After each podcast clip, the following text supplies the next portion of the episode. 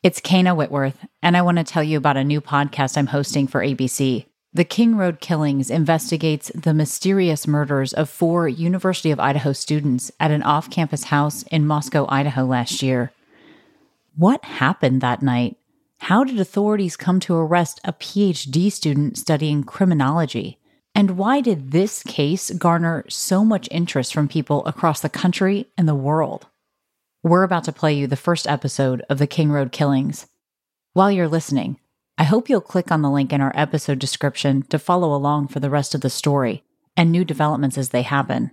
Again, it's the King Road Killings from ABC News, available now, wherever you listen. It's a golden November day in Moscow, Idaho, a college town surrounded by rolling wheat fields. The University of Idaho football team, the Vandals, is playing its last home game of the season.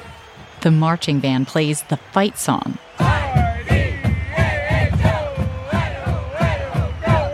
And thousands of people crowd into the Kibbie Dome to watch them take on UC Davis, Local broadcaster SWX televised this high stakes game. Very emotional day. Both teams needing this victory for the postseason. There's a lot riding on the line. Moscow is a town of about 11,000 people, but it doubles in size when school's in session. It has that mountain town vibe with a lot of people who love the outdoors. There's tailgating outside the stadium. Downtown, people are wearing black and gold vandal gear. The university campus, really, the whole town of Moscow is a buzz. The Vandals haven't lost a home game all season. Bounce it outside. Larson broke a tackle. He's gone. Touchdown, UC Davis. That didn't take long at all for the Aggies to come in here and put one up early. The Vandals put up a decent fight, but they lost 44 to 26. It was a blow, for sure, at a place as football crazy as the U of I. But students weren't going to let the loss ruin a perfectly good Saturday night. We have a saying here in Moscow win or lose, there's always booze. We're very dedicated to our reputation to celebrate whether or not we win the game. Greek life is big at the University of Idaho. Almost a quarter of the students are members of a sorority or a fraternity. And this weekend in November was a particularly big weekend for Greek life. Rush was happening, there were formals and major parties. The next day, Sunday, you have to imagine, students were getting a slow start to their morning. By early afternoon, some students were just waking up, others getting their coffee, people in the community out running errands. And then, just after 2 p.m., thousands of phones started pinging and vibrating all at once. A vandal alert. An emergency message from the university flashing across their screens. It said Moscow police were investigating a homicide on King Road near campus. It said they had no suspect and asked that people stay away from the area and shelter in place. I was kind of still waking up and some people texted me and then I was like, what are you talking about? And we were like, okay, it's one person, it's an accident. I thought maybe somebody drank too much or something along those lines. He said, oh my gosh, there's been a homicide on King Road. What happened? King Road is a purely residential street running up a hill behind campus. Toward the top of the hill, yellow police tape now wrapped around a gray house, a well known three story home. Most, if not all, the students know this house. It's a major party house on a major party street close to Frat Row. They could see the commotion. Outside my window, I saw the first police officer drive to the house. I was like, what's going on? And then I see him run out and grab the, the medical bag I know they have in the police officer cars. And then that's when I knew something was going on. So I actually pulled over at the top of the hill and I could see over the neighborhood. I saw multiple cop cars. It just really looked like something was going down. Almost immediately, speculation started to swirl. Students texting each other, texting friends who live in the King Road house. And they started posting about what happened using a social media platform called Yik Yak.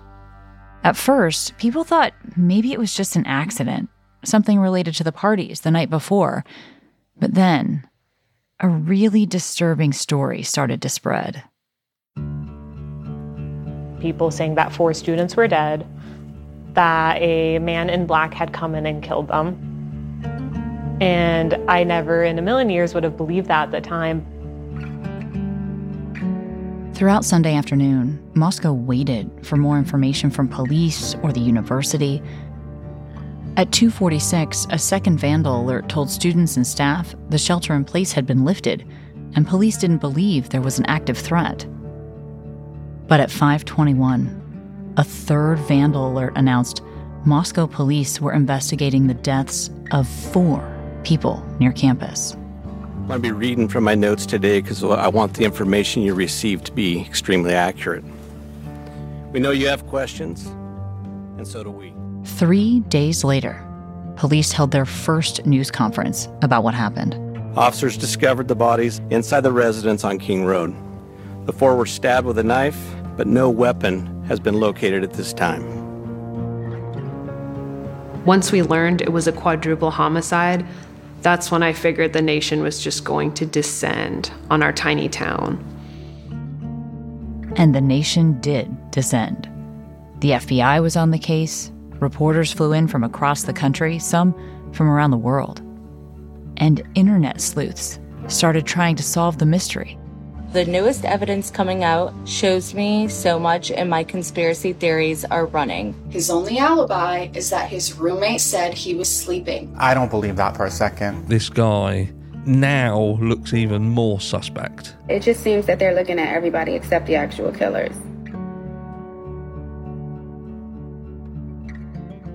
Everyone wanted to know who had targeted the victims Kaylee Goncalves, Madison Mogen, Xana Kernodle, and Ethan Chapin. And why? It was the story people were talking about. And I was the first network reporter on the ground. The hunt is on for a suspected killer following the horrifying homicides of four University of Idaho students at an off campus apartment. Authorities now That's me. I'm Kayna Whitworth, a correspondent with ABC News, and I began covering this case the day after the murders were discovered. It was frustrating how little information the authorities were putting out in the first few weeks. How could this happen? And we knew nothing. No suspect description, no timeline. How did four people get brutally murdered and nobody released any information? I kept thinking, there should be a manhunt right now. There was something about this story that drew me in. The idyllic location, the students carefree and trusting in a place that should have been safe. I could relate to these students. Moscow really reminds me of where I went to college in Fort Collins, Colorado. When I went away to Colorado State University, I remember my dad telling me, This is the freest you'll ever be. And I felt that. So I tried to imagine something like this happening on my campus. I looked at the photos of these four students smiling with their friends, and like many people, you either thought, that could have been me, or that could have been my kid. I found myself wondering did the victims even know they were in danger? This story also grabbed me because, from the start, it was chilling and strange. Four students methodically stabbed in their beds while two other roommates were home. Someone had gone into their bedrooms, one by one, to do this, and then slipped into the night. I've spent the last seven months trying to understand what happened that night. In this series, I'll walk you through what I've learned about the victims, the investigation, and the suspect that police arrested six weeks after the murders, who to this day maintains his innocence. I'll cover new developments in this case as they unfold over the summer. We'll also look at why the story captured so much attention. What happens when your community becomes the latest true crime storyline? This is The King Road Killings, Episode 1 The House on a Hill.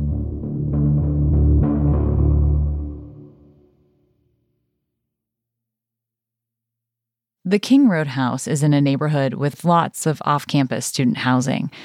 There are three large apartment buildings and lots of rental houses. It's the kind of neighborhood that always looks like it's the morning after a party, and I mean that in the best way. There are couches in front yards and Christmas lights wrapped around tree trunks that stay up all year long. 1122 King Road really stands out. It's big and boxy. There's no particular architectural style. It has vinyl siding and it's built into a hill. I'm in Moscow right now. Um, Yeah. On my first trip to Idaho, I sat in my rental car right in front of that King Road house, and I did a Zoom call with Olivia Goncalves, the older sister of Kaylee, one of the victims. So if you look, you can see there's the house behind me. Um, you can see the front door has a Christmas wreath on it. I know. Olivia lives in California, but she knows the house well. The front entrance from the parking lot puts you on the first floor, with a bedroom to your right and left, separated by a stairwell that takes you to the second floor. The second floor also has two bedrooms and a kitchen, with a sliding glass door that opens to a patio. The third floor has two bedrooms and a balcony that overlooks a parking lot.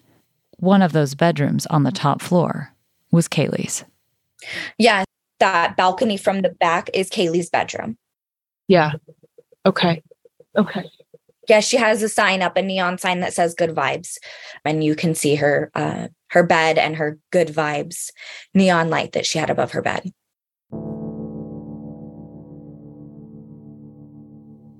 It really seemed like good vibes was the unofficial motto of the house. It was a popular house. The property manager told me all the rooms would be spoken for for years in advance. People would pass their rooms on to their friends. They would call the property manager and ask, Can I leave my bed for my sorority sister who's going to take my room next year? It was just that kind of house. In November of 2022, Kaylee Goncalves, Madison Mogen, Xana Kernodle, and two other roommates were living at that King Road house. One picture of the roommates you see a lot is a picture of them in jeans and sweats. It looks like it could have been pulled from a Gap catalog. It's really sweet. You see Maddie sitting on Kaylee's shoulders. The two girls have long blonde hair, wearing crop tops. Xana has her arms around her boyfriend Ethan. He has tousled hair and his signature mustache. Xana's a petite brunette, and she's wearing a big Idaho sweatshirt. Their two other roommates are also in that picture. Kaylee posted it just a few hours before their deaths.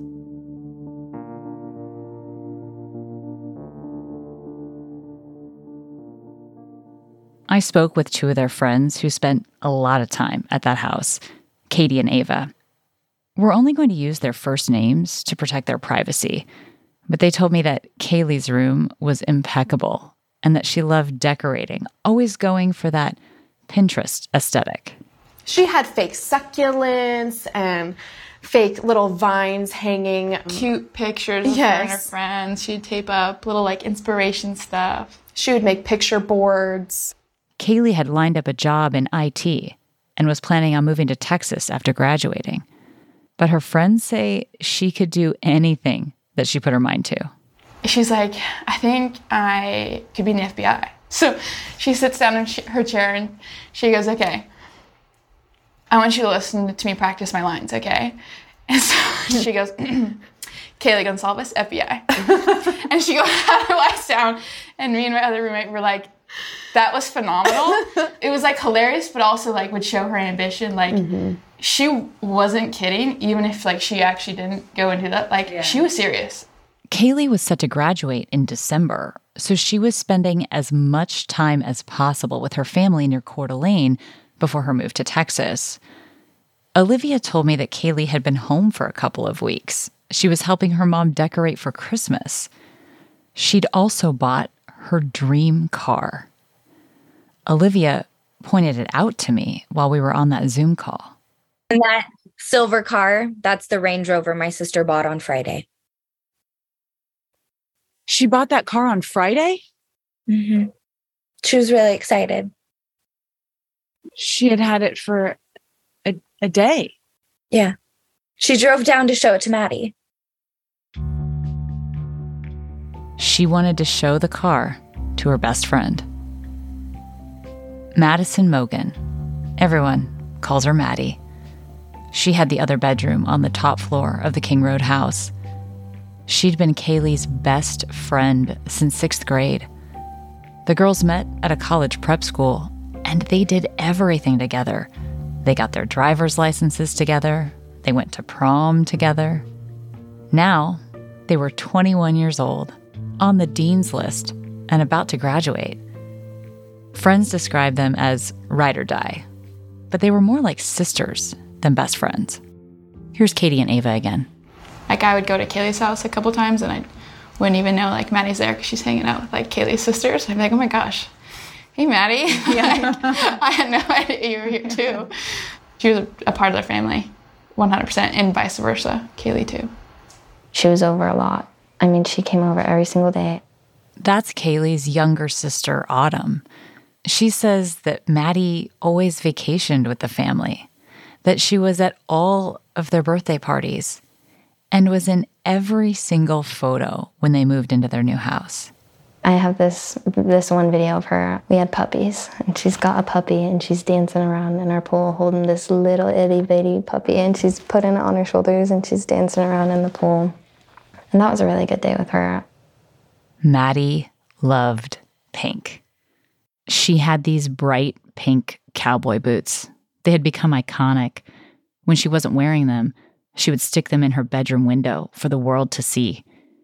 It was heartbreaking because you could see them in her window for days after she was murdered. Police hadn't closed the blinds yet. Everything in her room was pink too. She would always point out small pink, Pink things. things. A pink rug. I love it. Little, That would be her. Maddie was majoring in marketing. She worked off campus at the Mad Greek, a food and pizza joint on Main Street downtown. She had been working jobs since she was a kid.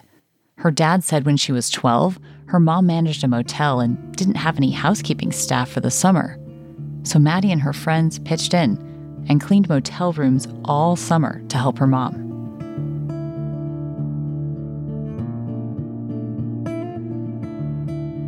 On the second floor, right below Kaylee and Maddie, there were two more bedrooms. Xana Kernodle had one of them. Xana was a junior, and she was famous for borrowing people's sweatshirts and forgetting to return them. Her friends joked that her bedroom closet was full of other people's clothes. Often, when a party at the house got a little too rowdy, it was Xana who went out to talk to the police. Body cam footage captured a conversation with Xana earlier that semester. What's your name? Xana. Xana, do you live here? Yes. Okay, th- th- this is the second noise complaint we've had here tonight within two hours. I'm sorry Okay? about that. So this time it was the blonde gal and the guy on the back porch playing music. Okay? So, I sincerely apologize about Okay. that. I, I'm just going to bed. okay. Why is she the one they sent out the door to talk to the police officers? Because she the one that. Because she's, the so sweetest easy to talk one. The sweetest one. They were probably like, Xana, you got it, sister. this is on you. Xana was also in love. Her boyfriend, Ethan Chapin, was a first year studying sports management and recreation. They were both 20 years old. Friends say Ethan was always over at the King Road house, even before he and Xana started dating. He was also a member of the Sigma Chi fraternity. Reed Ofthun was the chapter's president. When I learned that they were dating, I was like, oh, that's awesome. Because I was like, those two are perfect for each other. They're both just real charismatic, real funny, uh, real goofy, always putting a smile on other people's faces. So, yeah, uh, when I heard they started dating, I was like, that's a perfect fit. Ethan was six foot four, but a teddy bear. He'd recently grown this mustache.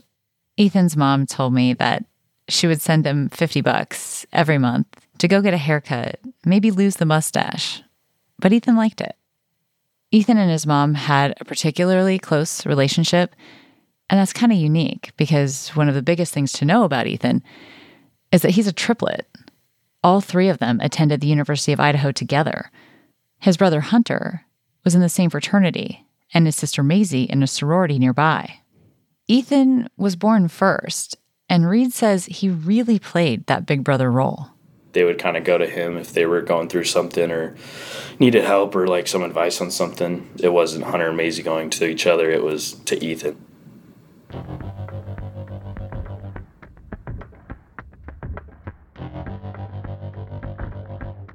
There were two other roommates in that King Road house, but they've been through a lot. They don't want to talk about it, so we haven't been naming them. The house at 1122 King Road had a lot of visitors. It was a social hub, the doors always open kind of place. At the same time, friends Katie and Ava say the people who came over to the King Road house for parties were not random. If there were like parties, I think it was usually like their friends and Mm-hmm. people invited. Yeah. It was always friends of Ethan that would go over, friends of Xana, Yeah. friends of Kaylee and Maddie. There was never anybody who shouldn't have been there. Yeah. Mm-hmm. And people don't just walk in Yeah. to a party. Because we know everybody. Right.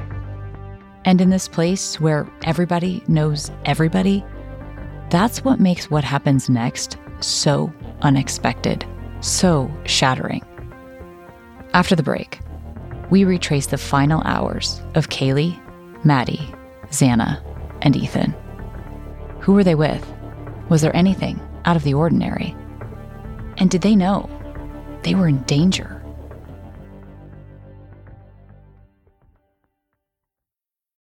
Some folks don't stop searching till they find the truth. If you've got a detective's eye, June's Journey is the game for you. Play as June Parker in a gripping murder mystery as you find hidden objects to help solve her sister's death. You'll hunt for clues in hundreds of beautifully illustrated scenes set in the roaring 20s. New chapters are added weekly.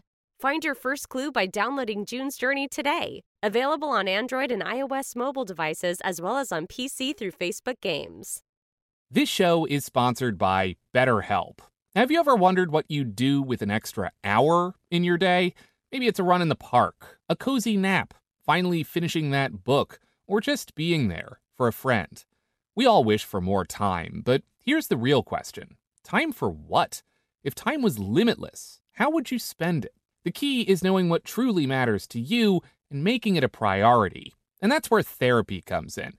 If you've ever benefited from therapy, you know it can be a game changer. It goes beyond the stereotypes. It's not just for those who've experienced major trauma. Therapy helps you learn positive coping skills, set boundaries, and empowers you to be the best version of yourself. But even if you haven't personally been in therapy, you've likely heard about these broader benefits. If you're thinking about starting therapy, why not give BetterHelp a try? It's all online, convenient, flexible, and tailored to your schedule. No need to worry about fitting appointments into your busy day. Just fill out a brief questionnaire, and you'll be matched with a licensed therapist. Plus, if you ever feel the need to switch therapists, you can do so at no additional charge. It's a fantastic way to make the most out of your time and prioritize your mental well being. So, whether it's that extra hour or a commitment to personal growth, therapy can be the key to unlocking your potential. Give yourself the gift of time and self discovery. Visit BetterHelp today to take those first steps towards a happier, healthier you.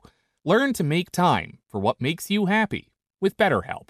Visit betterhelp.com slash abctruecrime to get 10% off your first month. That's betterhelp, H-E-L-P dot com slash abctruecrime. As in previous campaigns, it's the economy, stupid. We'll be looking at that this morning. First, though, it's the news, stupid. It is the economy, stupid. It's not the economy, stupid. It's national security, stupid. It's the hair, stupid. In 1992, one of the best known pieces of presidential campaign wisdom was born. It's the economy, stupid. But was it actually the economy that won Bill Clinton that election? In a new series from the 538 Politics podcast, we're taking a look back at conventional wisdom from past elections with a critical lens. Where did that wisdom come from? And does it hold up today? Find the Campaign Throwback series in the 538 Politics feed wherever you get your podcasts.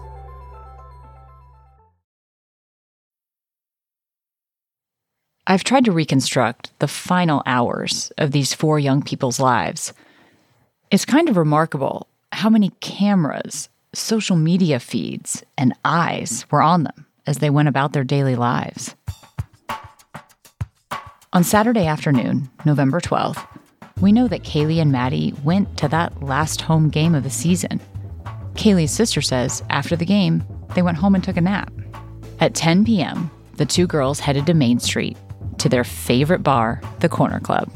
Everyone calls it the club. The atmosphere that's usually there after game day, it's it's very crowded. Julie Scott's a local. She's a retired journalism professor at the University of Idaho. And for almost two decades, she worked as a producer and reporter for our ABC affiliate in Washington state. I've gotten to know her. We talk often now. She also has a son at the University of Idaho, and she knows the Corner Club. So, one of the most popular bars in the state, and actually in the nation, I think it was rated like top 25 of sports bars. So that's why many students and community members gather after the football game. They like to go talk about the game, they like to watch other sporting events. Kaylee and Maddie were at the Corner Club for a few hours. Video footage shows them drinking and hanging out with friends. Everyone I talked with said that Kaylee and Maddie knew all the bartenders at the Corner Club. They went there often and they loved it. At around 1:30 in the morning, they leave the Corner Club. They're with a guy. And we know this because there's security camera footage showing the three of them walking down the street. The guy is a friend. Turns out to be nothing suspicious. In this video, you can see Maddie wearing somebody else's coat. It's way too big for her, and she's loving it. It's a little silly. The sleeves are going down over her hands as she's walking, and she's just so happy. Then you can actually hear Maddie say, I told Adam everything. And that sounds ominous, but Adam was a bartender at the club, and he was never a suspect. It's a fragment that turns out to be meaningless. Their next stop is the grub truck. Julie describes this mainstay of late night party life in Moscow. It's a big yellow orange truck. It's open late. It doesn't open till 10 o'clock at night, which is when most of the restaurants in town close. It's very popular. It's social. People are talking, waiting for their food. And what's interesting about the Grub Truck is its live social media feed streaming from the truck.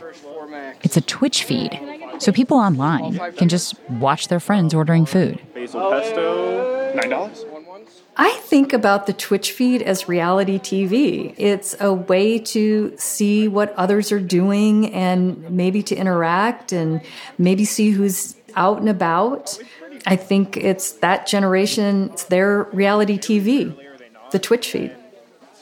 And when you play back the Twitch feed that night, you can see Kaylee and Maddie. Hello. Hi. Welcome back. They walk up to the truck. The person in the truck says, Welcome back. And they order a $10 carbonara. While they wait for their food, the two are laughing. Kaylee's taking video of Maddie. You can tell they're feeling pretty good. Absolutely. If they were aware of an audience at all that night, they couldn't have known how vast that audience would soon become. That grub truck video is hard to look back at because that is the last time we see or hear Maddie and Kaylee alive. Giggling and laughing, we watch them get into a rideshare car and drive off into the darkness.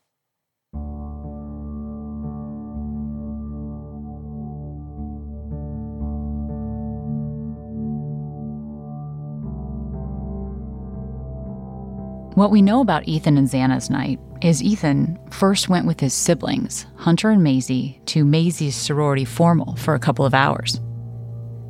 His friend, Peter Elgoriaga, was there too. Ethan and I were both at the Betty's Ball that night, where you get dressed up nice in your suits, girls getting dressed, do their makeup, and all that. When we left that dance, we went back to Sigma Chi, which is the fraternity that he and I belong to, to meet up with Xana at the party we were having there. It's just a short walk from Sigma Chi to the King Road house, and authorities say that Ethan and Xana got back around 1:45 in the morning on Sunday. about the same time that Kaylee and Maddie got home in their rideshare. Kaylee had a dog named Murphy, a golden doodle that she shared with her ex boyfriend, Jack. Her sister told me that one of the first things Kaylee probably did when she got home was let Murphy out. Then she and Maddie stayed up till 3 a.m. making calls to Jack, but he didn't answer. He and Kaylee had broken up a few weeks before, but were still close. They'd been on and off again since they were sophomores in high school. At around 4 a.m., Xana got a food delivery from DoorDash. Friends Katie and Ava say the rundown of that night, those late hours, food deliveries, it all checks out. And then to go home, to get home late, pretty normal. Typical. Yeah. Yeah. Yeah.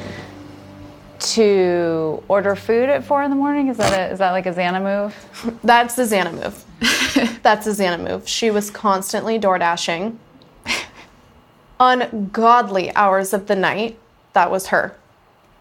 It wasn't unusual. Authorities say that they think just 12 minutes later, someone entered the home. And this is where things get hazy.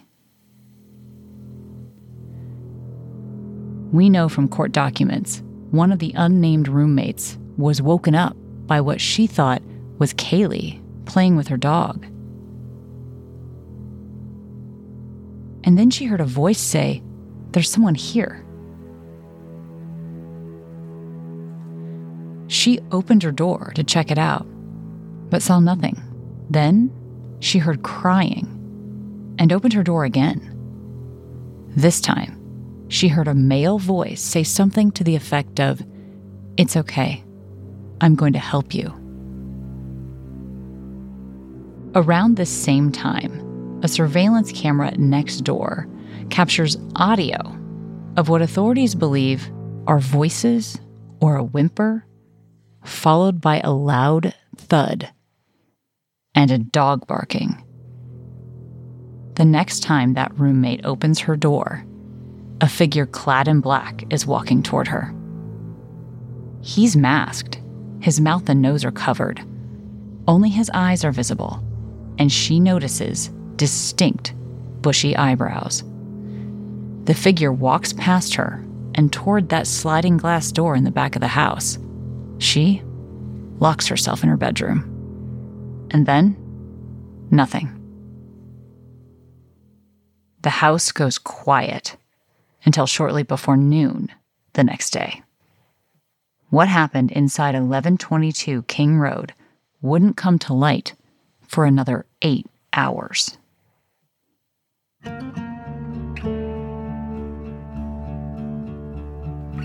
Next time on the King Road killings, the chaotic aftermath of the murders and how an information vacuum breeds speculation, fear, and finger pointing. And a lot of people are saying, how could you see somebody walk right past you? How does the 911 call come in nearly eight hours later? How do we answer those questions? I don't know why. All I could think, it was just, she was frozen. The King Road Killings is a production of ABC Audio. This podcast was written by Timmy Trong, Meg Fierro, Vika Aronson, and me, Kayna Whitworth. Our supervising producer is Sasha Aslanian. Our story editor is Tracy Samuelson. Fact checkers Amira Williams and Anna Cabal. Original music by Soundboard, mixing by Rick Kwan. Ariel Chester is our social media producer. A special thanks to Lisa Soloway, Sean Dooley, Josh Margolin, Sasha Pesnick, Santina Lucci, John Capel, Nick Cerrone, Kayla Klass, Olivia Osteen, and Liz Alessi. Josh Cohan is ABC Audio's Director of Podcast Programming. Laura Mayer is our executive producer.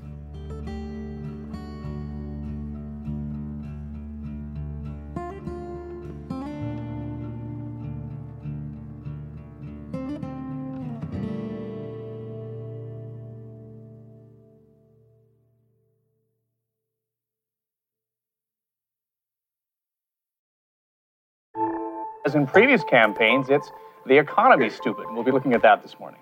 First, though, it's the news, stupid. It is the economy, stupid. It's not the economy, stupid. It's national security, stupid. It's the hair, stupid. In 1992, one of the best known pieces of presidential campaign wisdom was born. It's the economy, stupid. But was it actually the economy that won Bill Clinton that election?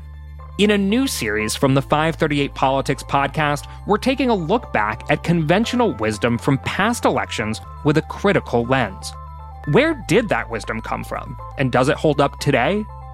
Find the Campaign Throwback series in the 538 Politics feed wherever you get your podcasts.